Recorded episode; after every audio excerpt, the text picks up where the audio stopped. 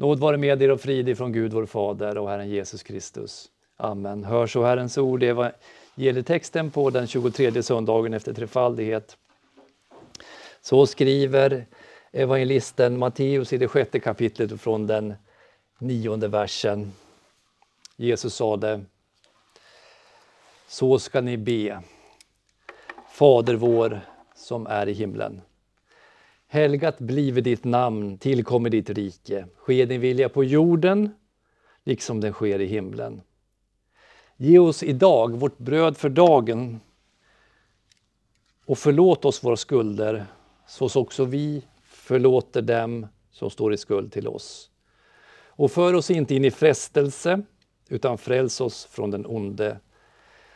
Ty om ni förlåter människorna deras överträdelser, skall er himmelske fader också förlåta er. Men om ni inte förlåter människorna, skall inte heller er fader förlåta era överträdelser. Amen. Herre, helga oss i sanningen. Ditt ord är sanning. Amen. På bönsöndagen för några veckor sedan så talade vi om Fader vår eller Herrens bön. Vi ska idag tala om samma bön. Man kan inte tala för mycket om denna bön. Om vilken Luther sa, Herrens bön, eftersom den kommer från Herren, är utan tvekan den högsta, ädlaste och bästa. Ty om man hade känt en bättre, den helige och trogne skolmästaren som han var, skulle han ha lärt oss också det. Det finns ingen ädlare bön på jorden. Den är den högsta under solen. När Jesus i bergspredikan förklarat för sina lärjungar hur man inte ska be, som hycklarna som bad för att synas av människorna som ville be offentligt, eller som hedningarna som menar att de ska bli bönhörda för sina många ords skull, så ger han dem en kort, enkel bön som innehåller allt som en bön behöver innehålla. Så ska ni be, säger han först. Fader vår som är i himlen, helgat blive ditt namn. Det är inte en bön som vem som helst kan be med hjärtat. Det är en bön för lärjungarna. Hedningarna må kalla Gud fader, men Gud är inte fader till andra än dem som känner Gud som han är. Och hur är han då? Jo, han är den Gud som är uppenbarad i Kristus Jesus. Som han själv förklarar för judarna som förkastade honom i Johannes 8, vers 42. Där säger han, vore Gud er fader, skulle ni älska mig, eftersom jag har utgått från Gud och kommer från honom. Och så tillägger han i vers 4, vadå? Ni har djävulen till er fader. Jesus förklarar i Matteus evangeliet, det 11:e kapitlet och den 27:e versen, inte heller känner någon fadern utom sonen. Och den som sonen vill uppenbara honom för. Somliga har försökt att tolka Herrens bön som att det är en allmänmänsklig bön som vem som helst kan be. För orden är inte så svåra att förstå, de är enkla. Och i bönen så skrivs ingenting om Kristi försoning och frälsning genom tron i direkta ordalag. Men när vi begrundar den så kan vi se att bönen kan inte förstås utan Kristus, försoningen och tron alena som bakgrund. Det är inte en allmän religiös bön. Vad har vi för någonting? Vi har i bönen, vi har ett vi och ett du. Ditt rike, din vilja, vårt bröd, förlåt oss, för oss inte in i frestelse och så vidare. Vilka är dessa vi som tilltalar Gud som fader? För alla kan inte säga vi förlåter dem som står i skuld till oss. Det kan bara Guds barn göra. Det kan bara den som vet att de är förlåtna inför Gud genom Jesus Kristus. Det kan bara lärjungar, det kan bara de troende be. De kan bara bekänna de som vet att de redan är förlåtna av Gud genom Jesus Kristus. Att Gud är fader sägs på många ställen i Gamla testamentet, men inte lika mycket som i evangelierna. Jesus kallar Gud fader i evangelierna inte mindre än 165 gånger. Ibland talar han i upphöjda ordalag om er fader i himlen. Och ibland så talar han i mer direkta ordalag om Abba, fader. Men förhållandet mellan Jesus, Guds son och fadern är unikt. När Jesus talar om sin fader så är det för att han är född av evighet och är ett med fadern på ett unikt sätt. Hans sonskap innebär att han är jämlik fadern, som vi läser i Johannes evangeliets 5:e kapitel och den 17:e versen. Men han sa till dem, min fader verkar ännu i denna stund. Så verkar även jag. Då blir judarna ännu ivrigare att döda honom, eftersom han inte bara upphävde sabbaten utan också sa att Gud var hans fader och gjorde sig själv lik Gud. Dopet skulle förmedlas i Faderns, Sonens och den helige Andes namn. Och när han ber sin översteprästliga bön så säger han till Gud, Johannes 17, vers 1 och vers 5.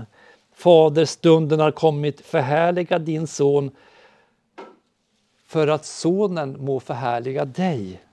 Fader, förhärliga nu mig med den härlighet som jag hade hos dig innan världen var till.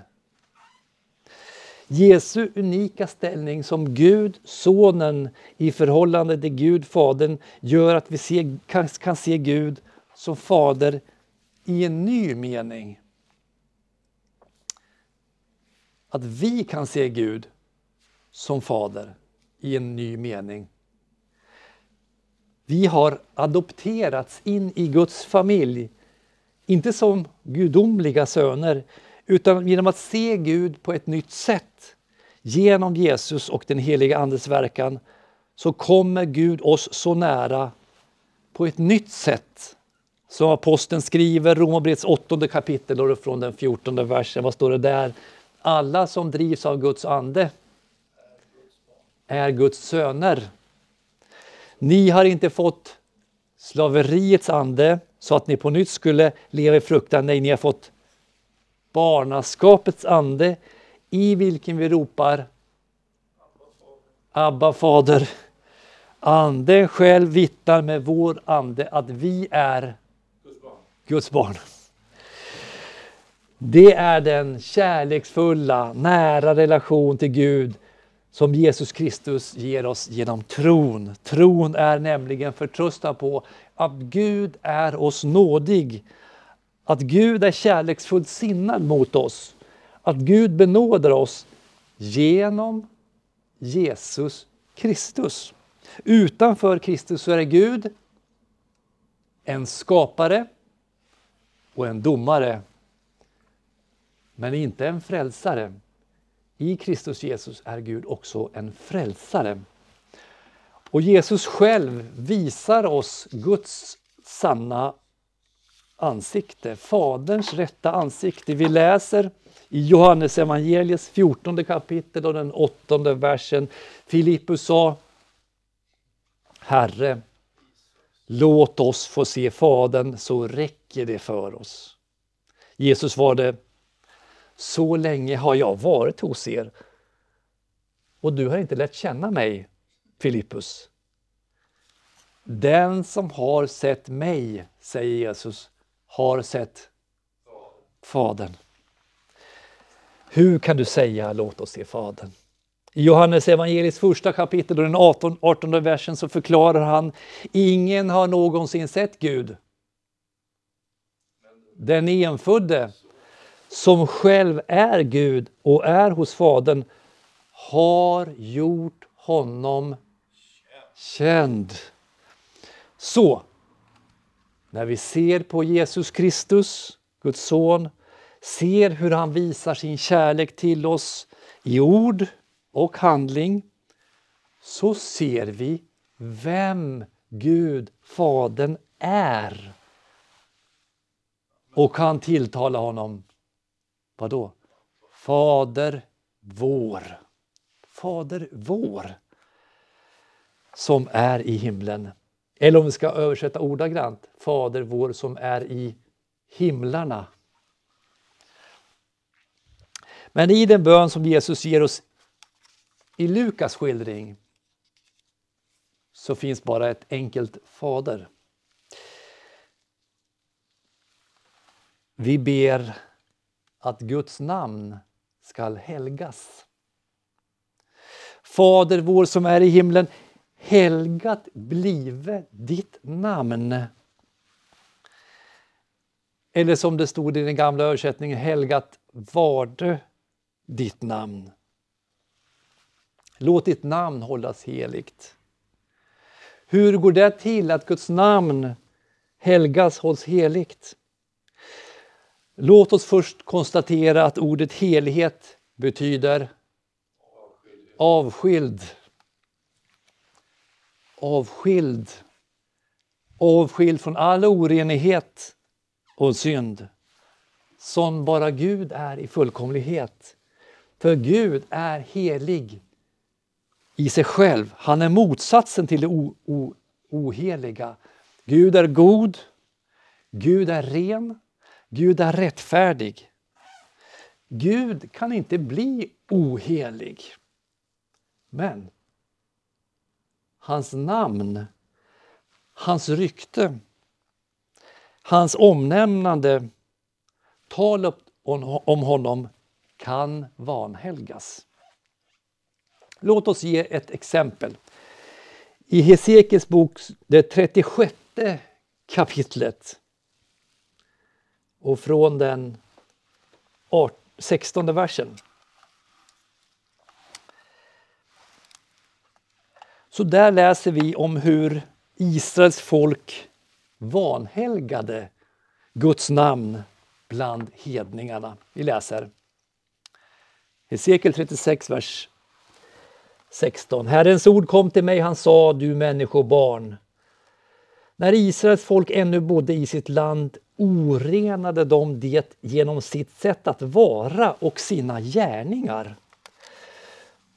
Som en kvinnas orenhet var deras sätt att vara för mig. Då utgöt jag min vrede över dem för det blods skull de hade utgjutit över landet. Och därför att de orenat mig genom sina avgudar. Jag spred ut dem bland hedna folken och de skingrades i länderna. Efter deras sätt att vara och deras gärningar dömde jag dem, men vart de än kom till hedna folket vanärade de ditt heliga namn.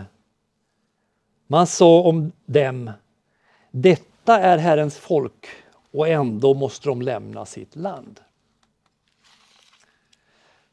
Guds utvalda folk Israel vanhelgade Guds namn bland hedningarna genom sina synder och genom att Gud dömde dem att spridas ut utanför det utlovade landet. De levde i olydnad och otro. Så, här ser vi hur Guds namn vanhelgas. Hur helgas då Guds namn? Då ska vi läsa vidare i vers 21 i Hesekiel 36. Då står det, vad säger Gud där? Då ville jag skona mitt heliga namn som Israels folk vanärade bland det folk det kom till. Säg därför till Israels folk, så säger Herren, Herren, inte för er skull gör jag detta, ni av Israels folk, utan för mitt heliga namns skull, det som ni vanärat bland det folk när jag kommit till. Jag vill helga mitt stora namn som har blivit vanärat bland folken, därför att ni vanärat det bland dem. Och det ska inse att jag är Herren, säger Herren, Herren, när jag bevisar mig helig inför deras ögon. Ty jag ska hämta er från folken och samla er från alla länder och föra er till ert land. Jag ska stänka rent vatten på er så att ni blir rena. Jag ska rena er från all orenhet och från alla era avgudar. Jag ska ge er ett nytt hjärta och låta en ny ande komma in i er. Jag ska ta bort stenhjärtat ur er kropp och ska ge er ett hjärta av kött. Jag ska låta min ande komma in i er och göra så att ni vandrar efter mina stadgar och håller mina lagar och följer dem. Guds namn helgades alltså, Lars, när Guds folk vände sig ifrån sin olydnad och sin otro. När de renades från sina synder och Guds ande förändrade sinnet. När vi ber att Guds namn måtte helgas, så ber vi alltså inte för Gud, utan vi ber för oss. Om vi vanhelgat hans heliga namn genom att inte lyda hans bud, att inte leva i kärlek till Gud och medmänniskan och ha orena hjärtan, sinnen och handlingar, då helgas hans namn när vi vänder tillbaka till Gud i ånger och tro. Vi renas på nytt genom det dop som vi har en gång fått. Guds ande förändrar oss genom evangelium så att vi vandrar efter hans stadgar. Guds namn helgas också när den falska läran hålls utanför Guds församling, precis som Gud renade Israel ifrån avgudarna. Observera här att det är inte vi som helgar Guds namn. Det är Gud själv som helgar sitt namn. Vi ber ju, låt ditt namn bli helgat. Guds namn helgar Gud själv genom oss. Vi ber också, tillkommer ditt rike, låt ditt rike komma. När vi säger rike så kanske vi tänker på ett land eller ett geografiskt område, men ordet rike i den grekiska grundtexten syftar mer på det kungliga styret, kungariket. Ordet för kung på grekiska är Georg. Ja, basileus. Och ordet för rike, Lars, är på grekiska basileia. Basileia. Så det ena ordet är alltså härlett ur det andra. Och på samma sätt är det hebreiska ordet för rike på hebreiska memlacha är härlett ur ordet för kung, malach. Så att be om att Guds rike måtte komma handlar alltså om att be om att kungens styre måtte komma. Det är därför lärjungarna skulle predika, vadå? Att Guds rike är nära. För han stod ju nämligen mitt ibland dem, kungen Jesus. Det är därför som man säger, Lukas 10:11, Guds rike är nu här. Eller i Lukas 17:21, Guds rike är mitt ibland er. Så snart vi säger att Jesus är Kristus, eller på hebreiska, vad är Kristus på hebreiska, den smorde på hebreiska, Messias, så bekänner vi faktiskt att Kristus är den utlovade kungen som har kommit. För ordet Kristus eller Messias, som betyder den smorde, är nämligen ett annat ord för kung. Vi minns kanske hur David, när kung Saul hade slagit läger i en grotta inte långt ifrån där David övernattade, att hans män uppmanade honom att slå ihjäl kung Saul. Kommer ni ihåg det? David svarade dem, första Samuelsboken 24, vers 7. Herren förbjude att jag skulle göra detta mot min herre. Mot Herrens smorde. Att jag skulle räcka ut min hand mot honom, han är ju Herrens smorde. Och här står det helt enkelt i grundtexten, Herrens Messias. Mashiach. Herrens Messias står det i hebreiskan. Ordet Messias eller Kristus betyder alltså helt enkelt kung. Eller betecknar kung. Det betyder en smorde men betecknar en kung. Så när kristna sionister drömmer om att Jesus ska krönas som kung på en stentron i ett jordiskt Jerusalem, i ett jordiskt tusenårsrike, då förnekar de i praktiken att Jesus är Kristus. Att Jesus är Messias. Att Jesus är kung. Han är ju redan kung, smord av den helige ande som Messias, Kristus, kungen. Skriften säger om Jesus, Hebreerbrevet kapitel 2, vers 7. En liten tid gjorde du honom ringare än änglarna och du krönte honom med härlighet och ära. Allt har du lagt under hans fötter. När han lade allt under honom utelämnades inget, allt skulle vara lagt under honom. Ändå ser vi inte allt var lagt under honom, men Jesus som för en tid gjordes ringare än änglarna, honom ser vi nu krönt med härlighet och ära, därför att han led döden. Genom Guds nåd skulle han smaka döden i allas ställe.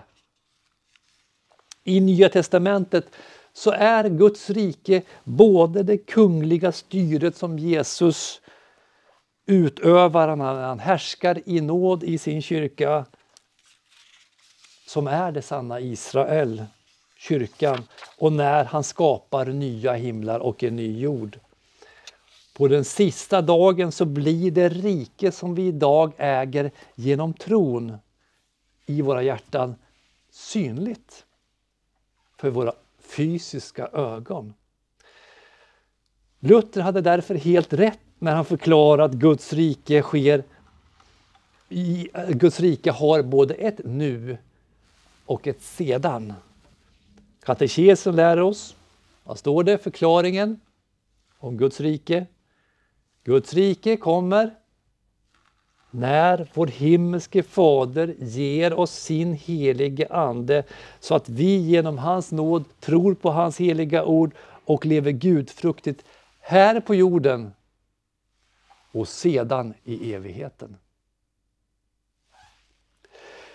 Men om vi redan äger Guds rike genom tron i våra hjärtan, varför ber vi om att Guds rike ska komma? Det är inte konstigare än att vi kan be som vi har i en del psalmer. Veni Sancte Spiritus, som betyder kom helige ande. Vi ber kom helige ande fast vi redan äger Guds ande. Låt ditt rike komma allt mer, ditt kungarike. Låt det spridas ut i alla värdesträck. Låt det bli synligt i din kyrka. Hebreerbrevets författare förklarar, Hebreerbrevet 10, vers 12. Jesus har framburit ett enda syndaoffer för alla tider. Och han har satt sig på Guds högra sida och väntar nu på att hans fiender ska läggas som en fotpall under hans fötter. Varje gång en människa kommer till tro på Kristus som frälsare så läggs ytterligare en fiende under hans fötter, han som härskar från sin tron i gudomlig härlighet. Komme ditt rike, ditt konungsliga styre i mitt liv, i mina medmänniskors liv och på den yttersta dagen. Ske din vilja på jorden liksom den sker i himlen.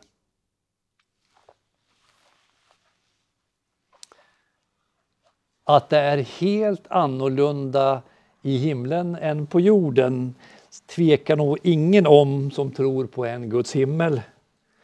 För hur är det? Vi läser tidningarna. Vi läser om Ukraina, vi läser om Palestina, Israel. Vi läser om hur en hel värld håller på att trasas sönder av omoral, olydnad, uppror. Därför att människan inte lyder Gud. Därför att människor inte utför hans befallning. Men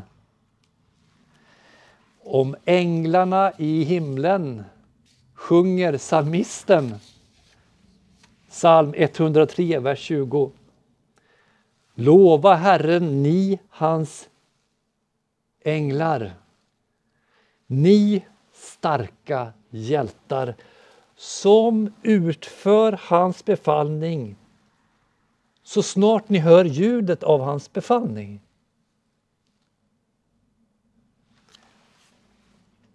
Ni änglar som utför hans befallning så snart ni hör ljudet av hans befallning. Helt annorlunda är det ju med oss. Vi känner Guds lag. Vi känner till Guds befallning. Men vi utför den inte alltid. Eller så snart vi hör den. Vi felar, vi syndar. Vi bryter mot hans bud. Eller underlåter att utföra hans vilja.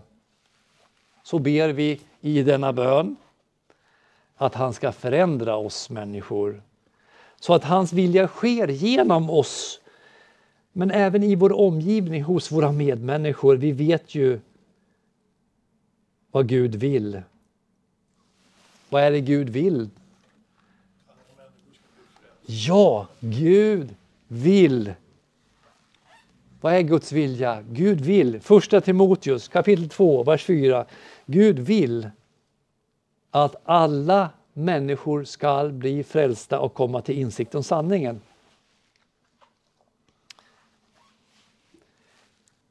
Att be om att hans vilja ska ske, det är en bön i nöd. När vi sen ser att människor sätter upp hinder mot Guds vilja genom sin olydnad och sitt uppror. Vi ber att Gud måtte insamla alla dem som är utkorade till frälsning innan världens grund var lagd. Vi ber också för kungar och alla i ledande ställning, så att vi kan föra ett lugnt och stilla liv, på allt sätt gudfruktigt och värdigt. Första Timoteus 2:2.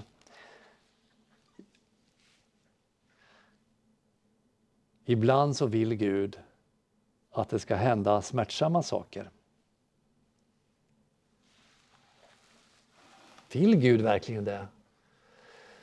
Ja, ibland så vill Gud till och med att det ska hända smärtsamma saker i våra liv.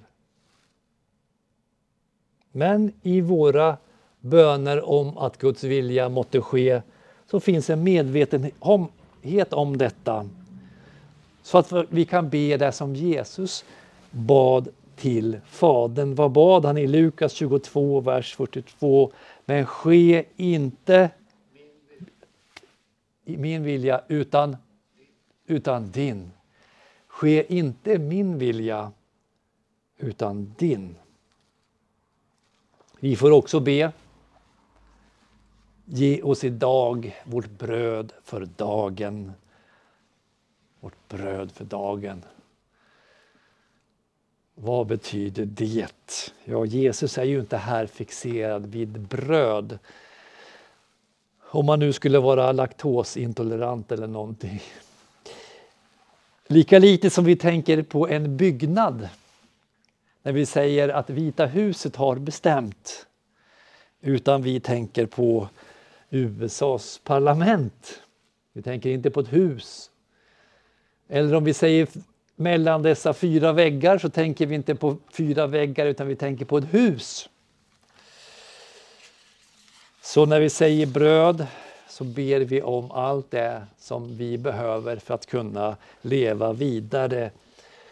Ordspråksbokens författare ber, Ordspråksboken 30 vers 8, där står det: ge mig varken fattigdom eller rikedom,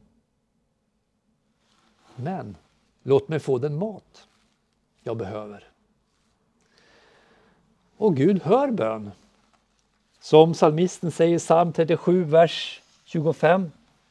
Vad står det där? Jag har varit ung och är nu gammal, men jag har inte sett den rättfärdige övergiven eller hans barn tigga om bröd. Vi ber också: och förlåt oss våra skulder, så som också vi förlåter dem som står i skuld till oss.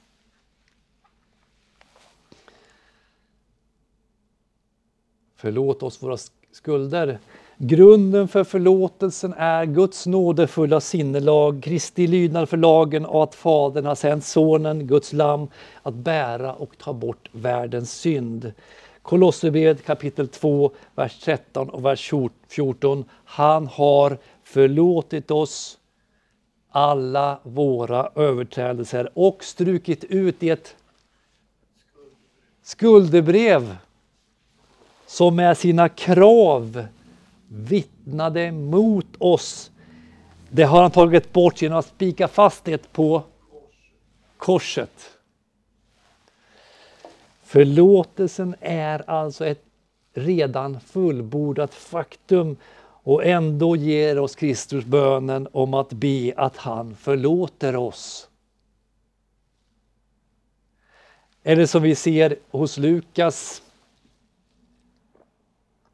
alltså förlåter oss våra skulder, eller som vi ser hos Lukas, förlåt oss våra synder, Lukas 11:4.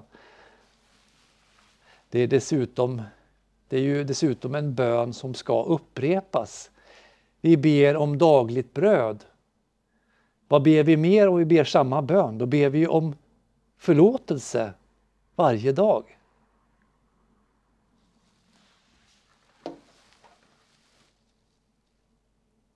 Precis som vi som är i Guds rike ber om att Guds rike ska komma till oss, så kan vi be om förlåtelse fast vi redan är förlåtna.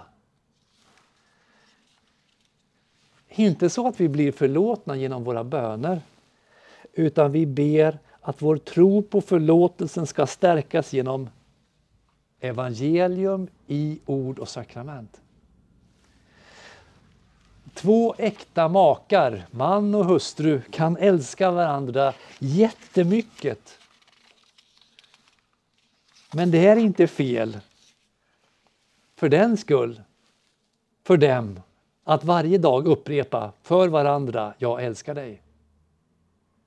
Eller hur? Vi lever i tron på förlåtelsen, men vi ber ändå varje dag. Vi ber att Gud måtte förlåta oss. Och denna förlåtelse försäkrar han oss. Hur då? Genom evangelium i ord och sakrament. Som vi tar emot, hur då? Genom våra böner? Nej. Genom tron. Genom att vi tror att Kristus Jesus är den han säger att han är. I evangelium svarar Gud på vår bön om förlåtelse. I evangelium det glada budskapet om Jesus Kristus, hans kors, hans död, hans uppståndelse för människors frälsning, så försäkrar Gud dig och mig, vad då?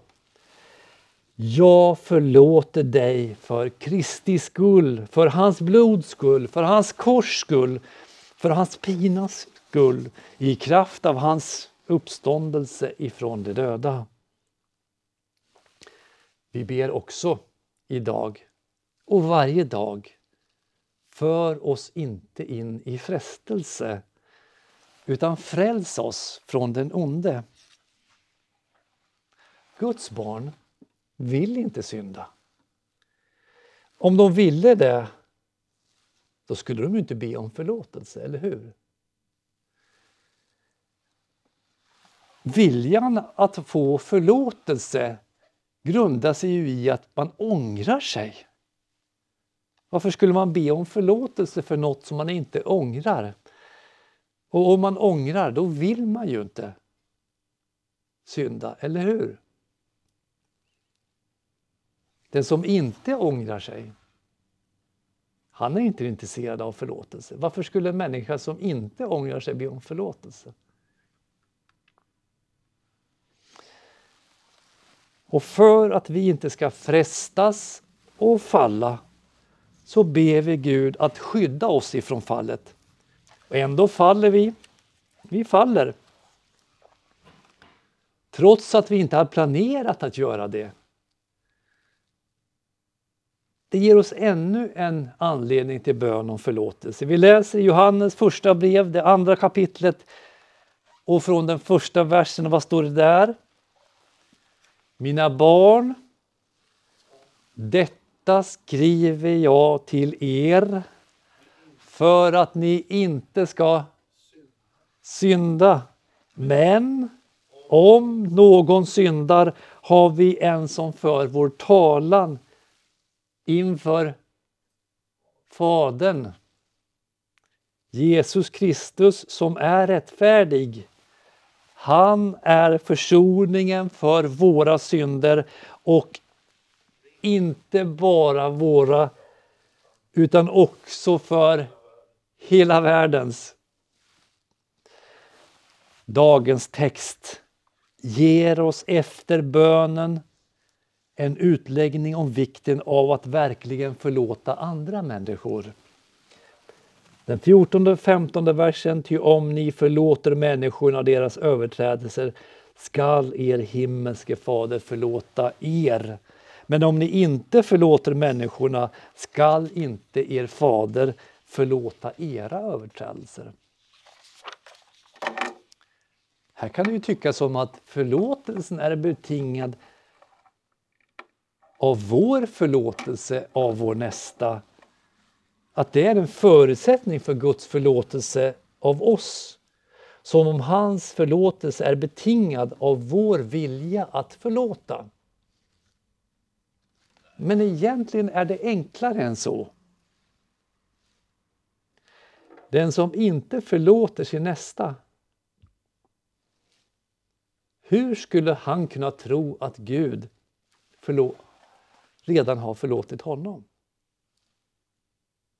Om vi verkligen lever i ånger och tro,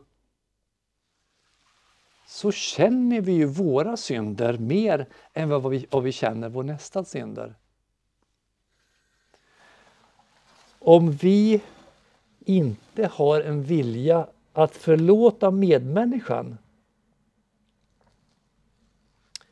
har vi verkligen bekänt och tagit emot förlåtelsen för också den synden? Eller är vi fortfarande då kvar i oförsonlighetens synd? Alltså, förlåt oss våra synder. Och så säger man, jag kan inte förlåta honom eller henne. Har vi då bekänt våra synder egentligen? För det är ju synd att inte vilja förlåta.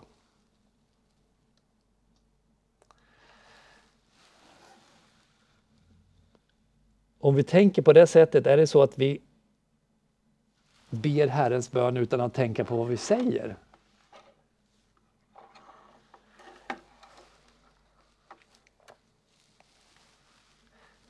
Det naturliga är att när vi ser på vilket behov vi har av förlåtelse inför Gud. Har du behov av förlåtelse inför Gud? Hur ser jag då på det min nästa gör mot mig? Vad betyder det i förhållande till om jag har fått förlåtelse för det jag har gjort? Hur skulle jag då inte kunna förlåta min medmänniska, min nästa? Man är aldrig mer lik Gud än man förlåter. Ja. Efesierbrevet 4, vers 32. Vad står det där? Var goda och barmhärtiga mot varandra och förlåt varandra. Liksom Gud i Kristus har förlåtit er. Ska vi säga det tillsammans? Var goda och barmhärtiga mot varandra och förlåt varandra, liksom Gud i Kristus har förlåtit er. Amen. Låt oss bedja.